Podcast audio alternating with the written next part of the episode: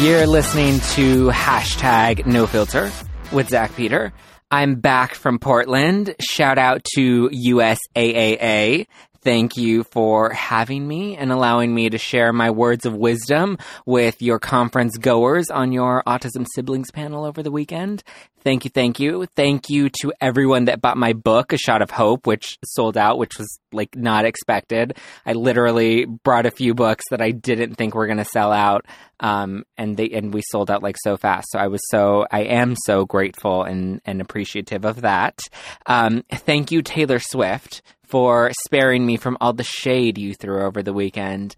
I mean, I'm not going to lie, I'm a little obsessed watching all of this gorging popcorn as I, I, I watch all the tea spilling. It's been very juicy.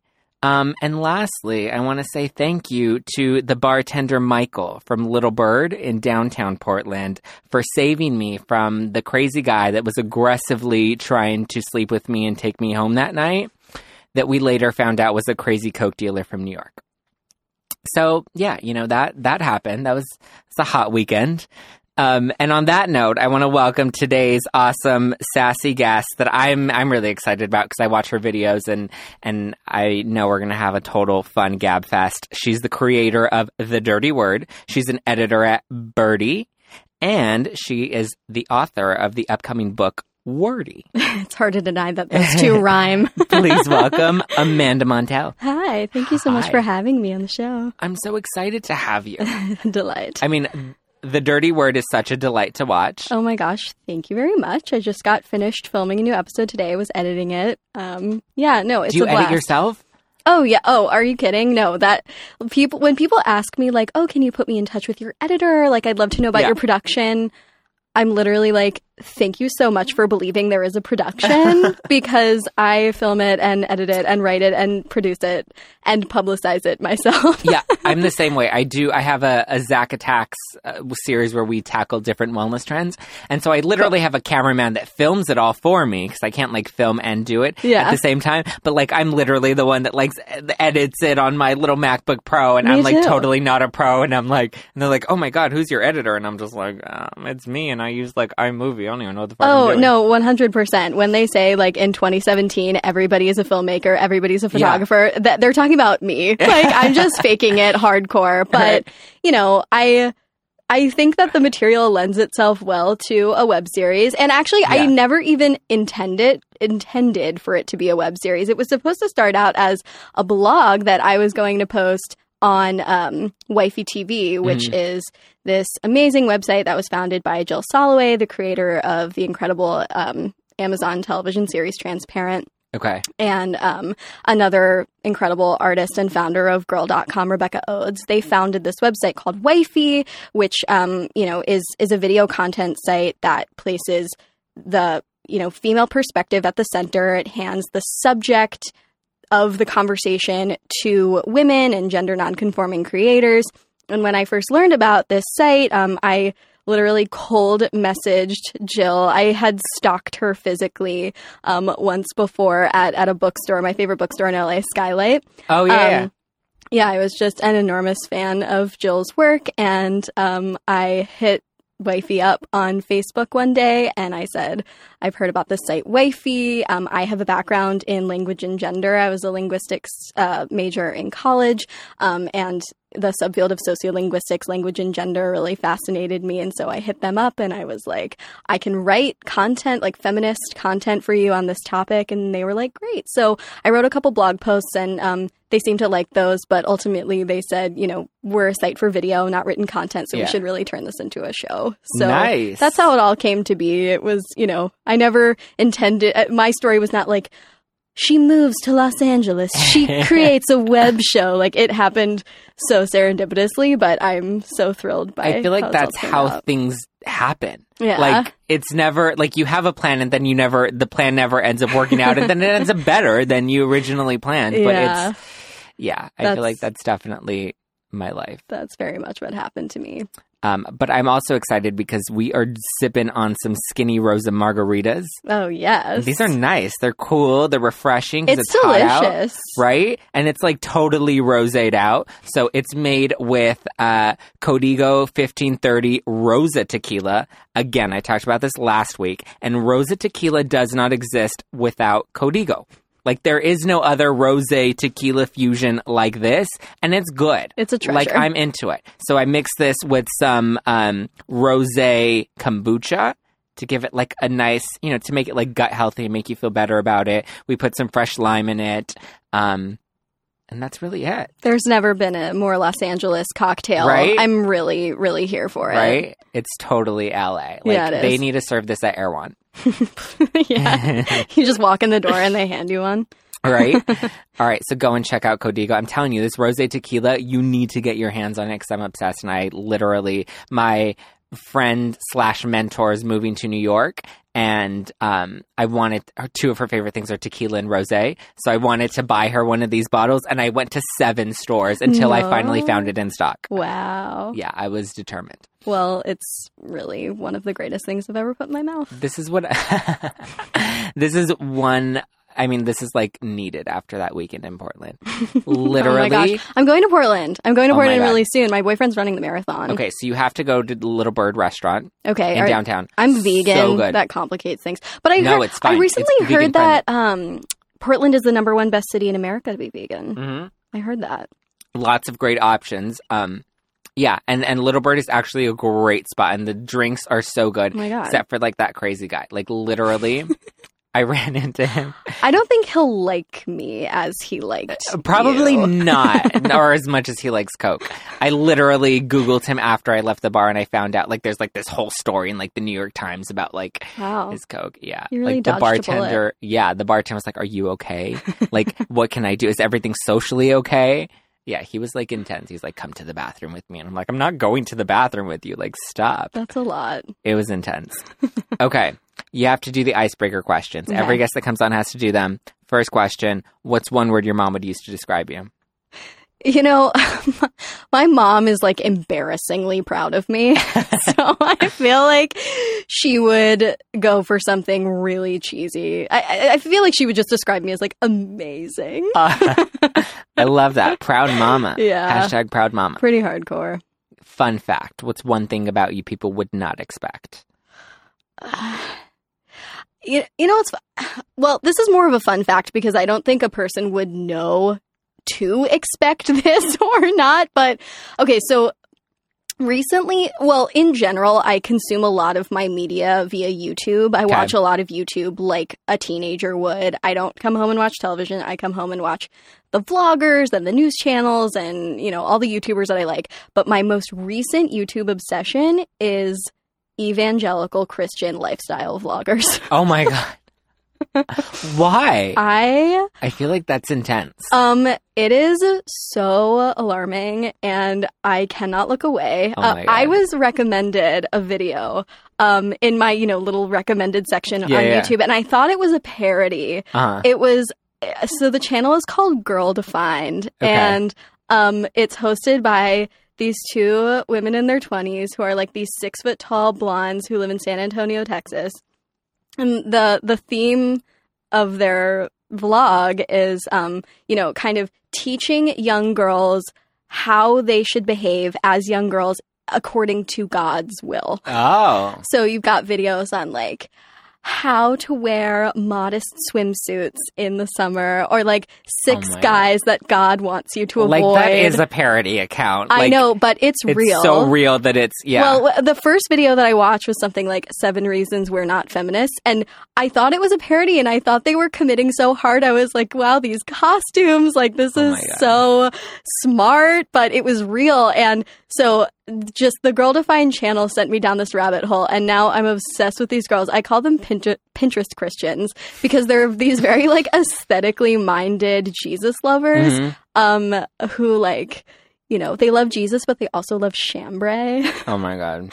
I'm obsessed with them. That is like I need to watch that when I get home. I know my boyfriend like teases me that because I tell everyone I know about Girl Defined, he goes, you know that makes you an evangelical minister, right? Like I'm like a missionary. Yeah, you're preaching it. I'm just like spreading the word. Spreading the word of God. It's I'm a Jew, by the way. I'm a I Jewish atheist. okay, give me your drink of choice. I mean, I think I think as of today, it's this. It's a Skinny skinny Rosa Rosa margarita. margarita. I love it. I mean, typically it would be like two gallons of unsweetened black iced tea, Mm. like a Trenta from Starbucks. Are you a, a drinker? A, a Alcohol? alcohol drinker? Yeah, I love alcohol. I, I don't trust people that don't drink alcohol. yeah, no, I love alcohol. My day drink of my uh, morning, my wake up and drink of choice is like a Trenta unsweetened black iced tea from Starbucks. But my alcoholic drink of choice would be, I mean, God, I, I love all alcohol. right? Maybe a wheat beer. Okay. Yeah, if, if we're talking Portland, I like Portland on the brain. There we go. Portland on the brain. yeah. Okay. Now I need to know the most embarrassing moment that you learned the most from. You know, this is actually a really hard question because I don't feel embarrassed in my life, in my adult Okay. life, very often. I used to feel embarrassed growing up all the time. I actually remember like I remember this one moment. It's so cringy when I was uh, in a in a middle school musical, hmm and I was cast as like the lead of the middle school Oh. musical, but it was double cast. So there was like another girl playing the same role as me. Like I would go on Friday night and she would go on Saturday night or something to like give more more people more students the opportunity to be in the show. And um, I felt like so confident about like my singing and acting abilities compared to my Oh. double cast. But there was this one day when we were both when we both the director had us both do this like sexy dance. Oh my god. And she was so much sexier than me. And I was like this little shrimp of a seventh grader. And I had to get up there and like shake my ass and like do Oh all these God. sexy moves. And I was so humiliated. And there were like all these cute boys watching. And she was Oh, just no. like this like hot little eighth grader. And I was like, fuck. Am I allowed to say fuck? yeah, you're allowed to say. Yeah, it's hashtag no filter. Yeah, I should have known. But um yeah, that was really embarrassing. What did I learn from it? I mean, it was probably just like a humbling experience. Yeah, I feel like yeah. No, totally. Okay. If you had to be reincarnated as a Kardashian, which one would it be? As someone who works in digital media, I am embarrassingly like Kardashian unflu- influent, unfluent, the opposite of fluent. Um but uh I mean Ken- Kendall is that's a Jenner. That's a Jen. I'll accept Jenner's. Um she's just like a hot model and rumor Mhm. has it that she's a lesbian and oh, I le- like. I mean, I like lesbians. but she dated Terry Harry Styles, and he's so straight, I mean, is anyone? right? But there was also all the rumors that she dated like Cara Delevingne. I just Oh, love I the can idea. totally see that, Come and I actually really like there being like a lesbian Kardashian. I mean, statistically, there would have to be. yeah, There's so many of them yeah. um, well, I don't know. I feel like Caitlyn took the cake and she stole the thunder there. in terms of like the LGBTQ Yeah. plus diversity. Yeah, I don't know. I love the idea of like being like a very thin lesbian model, oh my god, I love it. but I don't know. Okay, so ta- I want to know what you think about this whole Taylor Swift thing Uh huh. because I've been following it so closely, and I'm interested in what your take on all of it is. Are we talking about just like the drama The- and the video? Okay, her video and her song that she just dropped, and the response and reception it's getting. Okay, well, I mean, in my sort of feminist circle, um, it's not. Well, there are some people who just flat out are Taylor Swift fans and they're just, you know, gonna worship her no matter what. Yeah, But I think it's a fair cultural critique yeah, to be like Taylor Swift. There's a lot of shit happening on planet Earth right now in the United States right now yeah. and your enormous high production music video about some like Hollywood drama is just so tone deaf. I mean like no pun intended.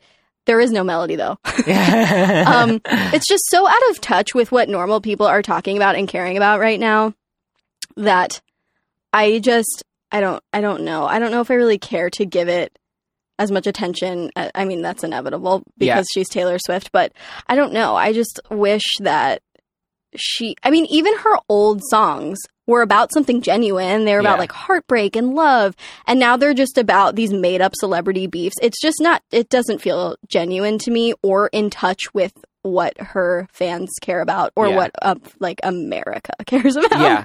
I don't know. It's like she once positioned herself as this like feminist icon, like Yeah. girl squad, like Which female totally, empowerment. yeah, uh, which is not just- what she actually. It's branding. I mean, it's marketing, um, which like is problematic in and of itself. But I don't know. Like, I just I don't think the song is about anything. It kind of reminds me of like how everybody was freaking out over the movie La La Land, Mhm. and I was just like, what does this movie have to do with anything? Yeah. Like Moonlight, there was that whole like Oh, La yeah, La Land yeah, versus yeah. Moonlight, Moonlight. drama. I was totally participating in that because I was like, Moonlight is about something that people care about. It's telling a story that has never before been told. Yep. It's super relevant and important right now, and it's also just a beautiful story. Yeah. La La Land is about this like dumb Hollywood thing that's totally irrelevant to most people's lives. La La. I'm sorry. La La Land is just so dumb. Like the whole, like everything. Like I, I hate all of the the hype about it. Like it's so stupid. Like it's about these two. Like there's no culture in it. I there's know. no any. Like it's exactly. just. I mean, it's. That, that's that. That's actually a way more succinct way of putting my problem with Taylor Swift is that there's no culture in it. Yeah. There's no cultural background. There's no Yeah. relevance. There's nothing tying it to like what's going on right now. yeah. or even what's going on in her life. Like, I don't even believe Yeah. that that celebrity beef is a real thing. So I don't Yeah, know. it's all just I mean, I hate to be like so negative, but yeah, that's Okay, like those are but my I do have a counter argument against the whole Taylor Swift thing. Okay. Now, I completely agree. I don't think she's a feminist at all. I don't think she's in touch with reality at all. I think she's just totally, like you said, out of touch. Yeah. But I also feel like, like that's what I go to Taylor Swift for. Like she's one of those people, like Kanye West. Like I don't go to Kanye West and take him seriously. Yeah. I don't take Donald Trump seriously. Like Taylor Swift's just one of those people that like I'm watching it and enjoying it as like as if I were watching the Real Housewives of New Jersey. Oh, I'm like totally on board with being able to compartmentalize. I just think that Taylor Swift's influence is so gargantuan. That yeah, okay, that's a good point. You know, I don't know. No, I think that's a good point. And I feel like I mean at least Katy Perry's trying to be positively influential. Mhm. You know, at least Kim Kardashian will tweet about the Harvey hurricane, you know, Right. whereas I think Taylor Swift really is just self-absorbed. Yeah. I mean, I'm obviously not the authority on like how political celebrities need Yeah. to be. It, that's just my personal reaction, like No, instinct think- about the whole thing. No, but I think you're right. If if you have a platform and you have an influence, you can use it in a it's just like art isn't good Yeah. when it's not rooted in something real and cultural. That's fair. Boom. Boom, mic drop. Okay, Yeah. now I really want to ask you about this book deal because that's really how I came across you Oh, and I found your show is I saw your video about landing your book deal. and that's Oh, really what made me fall in love with you. And I just started watching everything and reading your articles on Byrdie. Oh, so talk to me about this because you're what, 25? I'm 25? 25. You're 25. You have a book coming out Yeah. with Penguin. Uh huh. With yeah, with Putnam, which is imprint of the Penguin Group. Yeah. Um. Okay. So well, talk to me how that all came about. Right. So, you know, it's funny. I have a hand in so many different areas of, of my life that kind of all led up to this book. You know, so by day, I work as a features editor at Byrdie, which Mhm. is, you know, this online beauty and health magazine. And then I have The Dirty Word, which is my web series about gender, gender language and pop culture, which, you know, stems from my background linguistics. And um, then, you know, on the side of all of that, it was my dream to write a book of nonfiction. That was my dream ever since college. I wanted to be a writer. I wanted to publish originally a book of personal essays. Um, but then, you know, when I finally got on the phone with a literary agent at the beginning of this year, which is really the thing that started it all and the thing that you need in order to publish a book is an agent. Mhm. Um, and it was a goal of mine. Like in 2017, I'm going to get an agent and Talk to Um, me how that happened because I think yeah. people don't realize how difficult it is to land an agent. Um, yeah. So, well, in school, like as a creative writing student at NYU, they would teach you that in order to get a literary agent, you need to, you know, write a full manuscript and then query literary agents with a query Mm-hmm. Random letter. cold queries, yeah. cold queries. The, the reality is that those things will be thrown in the trash. Nobody ever told me that. I just, you know, as an editor at a magazine, I personally get so many emails every day that I figured is someone is an editor really looking through the slush pile? That can't be. That Yeah. can't possibly be. Um so i figured i would try to you know think of someone i know who has who has any kind of connection. You know i have a few friends who have literary agents acquaintances um, but the person who ended up hooking me up with my literary agent was an old childhood friend this girl who I was in a play with, well, not the play where I had to dance embarrassing, like a different play. We were in a play. We grew up together in rural Maryland. Well, I didn't grow up in rural Maryland, but we went. We're in this play together in rural Maryland, um, literally in 2005, and we're just like social media friends ever since. And um, she saw on social media I, I did some interview with a blogger about my career and mentioned that I was interested in writing a book um, or was trying to work on one. Um, I had written 100 pages of a completely separate book before this book deal. and she called me up and was like, Amanda, oh my gosh, I just read that you are writing a book. I like, I've been following you for all these years. I should totally hook you up with my agent. It was totally serendipitous. Um, but that's how it happened, which is just extraordinarily lucky. Um, but yeah, so then I got on the phone with this agent and we decided to turn the dirty word into a book. She thought that that would be the most marketable. I was kicking myself for not having come up with that idea myself. And then, yeah, we put together a proposal, um, which is, you know, this like, Fun stuff. oh my God, it was torture because I work full time as a writer, you know, Yeah. so I had to do it on the side.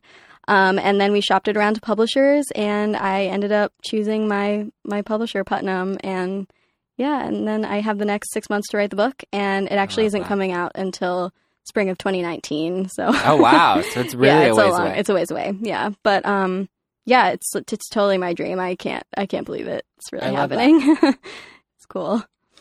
No, I seriously, I I love that you that like it happens so serendipitous and like Mhm. you really don't expect and i love that the point that you made in the video is like you just have to talk about like you have to be open and willing to share because i feel like i actually just did a podcast called actually adultish which i think is coming out next week but i talked about because i also did a, a panel in portland and how i'm so insecure about sharing what i'm doing professionally or like talking about certain things like um I just don't like to to share. Oh, I don't no, like to sound pretentious. I don't like to sound like I'm so like I don't like to sound like I'm Taylor Swift. Oh yeah, well of course. And you know the other thing, and an old creative writing professor of mine said this once that like he always said that if he had an idea for a story, a short story or a piece in his mind, and he started telling people about it, that would like jinx it somehow, and he wouldn't Yeah. do it. So there's also that side of it. But I just wanted an agent so badly that I well, it wasn't even desperate at that point. I just like I know this sounds very, you know, like ooh, spiritual and like Yeah. figurative, but I just put I really did just kind of start putting it out in the universe, you know. Yeah. I just started telling my friends and this blogger that interviewed me and Yeah. you know, I, I was ready. I just I just wanted a literary agent. I was ready for people to know that, I guess. Um, and for a lot of years, I, I wanted one, but I wasn't ready for people to know that. And it was just really, really lucky that the when I started telling people I was ready, like the opportunity came. You know, that's what's really lucky about that. That's awesome. But yeah, it's pretty cool. Yeah. I have no chill about it. I'm very excited. Okay, so talk to me because I feel like you're a boss lady. Okay, and this was the original topic that we um, had scheduled tonight because we were going to do a panel. But so talk to me about what your definition of being a boss means. It's funny because I've never had the ambition of being the boss of a large company. Mhm. You know, like the the co-founders of the company that I work for that owns Byrdie. hmm There are these incredibly independent, visionary women in their 30s who run what is now a huge company Right. um, of this huge digital media company. Um, I have never had that goal to like, you know, start an enormous brand and, you know, have my own magazine or my own business or something like that. But I definitely have always wanted to be the boss of myself and to Mhm. work for myself and cultivate my own brand, my own projects. Um, so, and I don't know what that could turn into. I mean, the past year, the past six months of my life has shown me that I've. The opportunities you can't even imagine can come, you know, in an instant. So, if, if you know the opportunity for me to run a, a team of people, if that presented itself, I doubt I would, you know, decline. Right, right. Um, but uh, I do have a vision of like the type of boss that I want to be, even if it's just of myself or of my book or of my own projects. And I think it's someone who definitely has like a very clear vision of what they want to create and then is able to execute it in a way that is visionary and creative, but also efficient and professional and also really compassionate because you know when you have a team of people even if it's just a small team like my editor my agent the people working on this book or even you know when i managed like a team of interns at byrdie when you have a team of people who are helping you and helping you execute your vision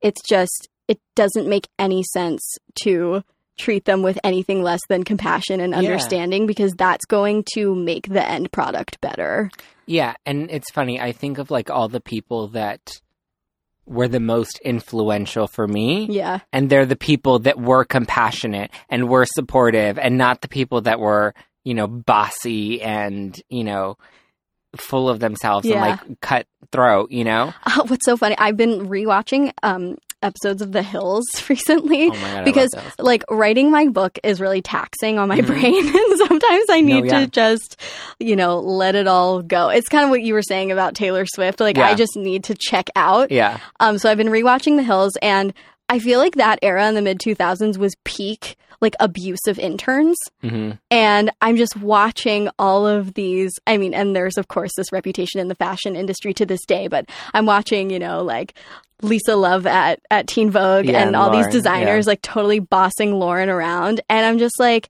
I think we've really evolved since that era, at least in my experience. Um, you know, I think it's like not cute to abuse people No. anymore in the workplace. No, I totally agree.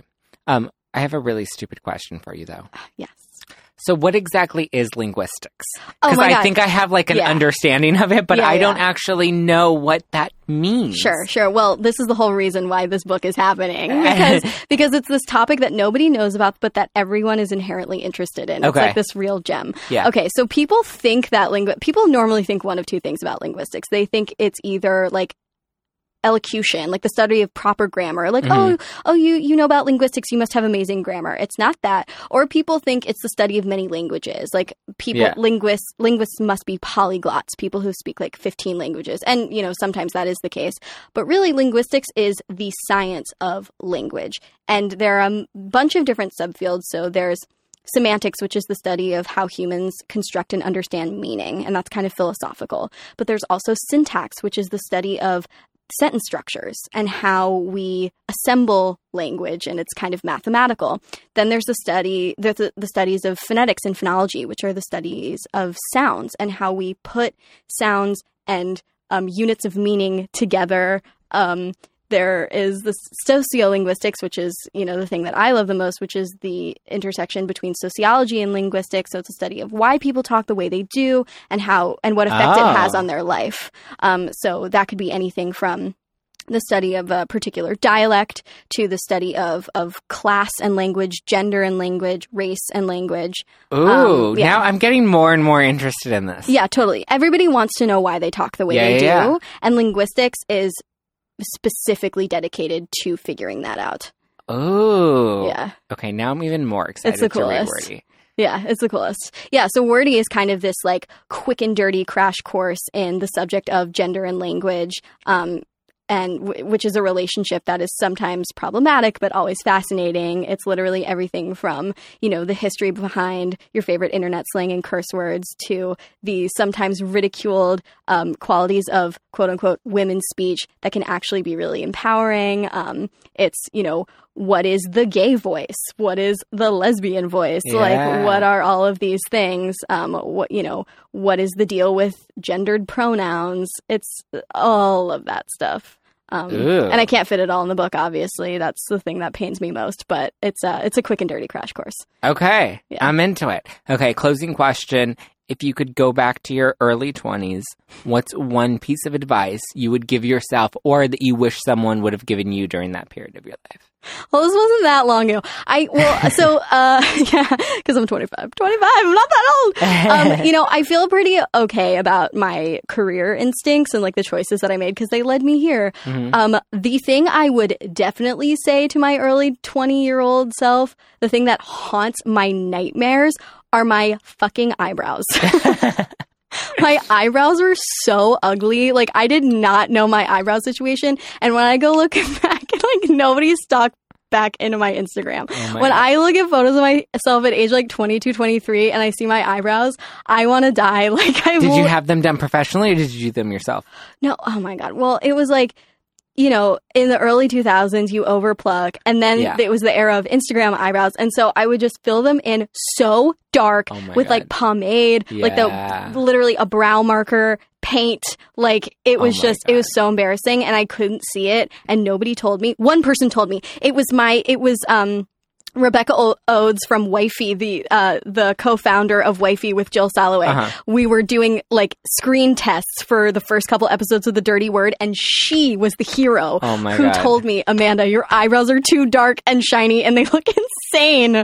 And so um, she saved me. But yeah, I would go back and I would shake my 22 year old self and smack her across the face and say, "Get your eyebrow situation Get together." your eyebrow game together. I love it.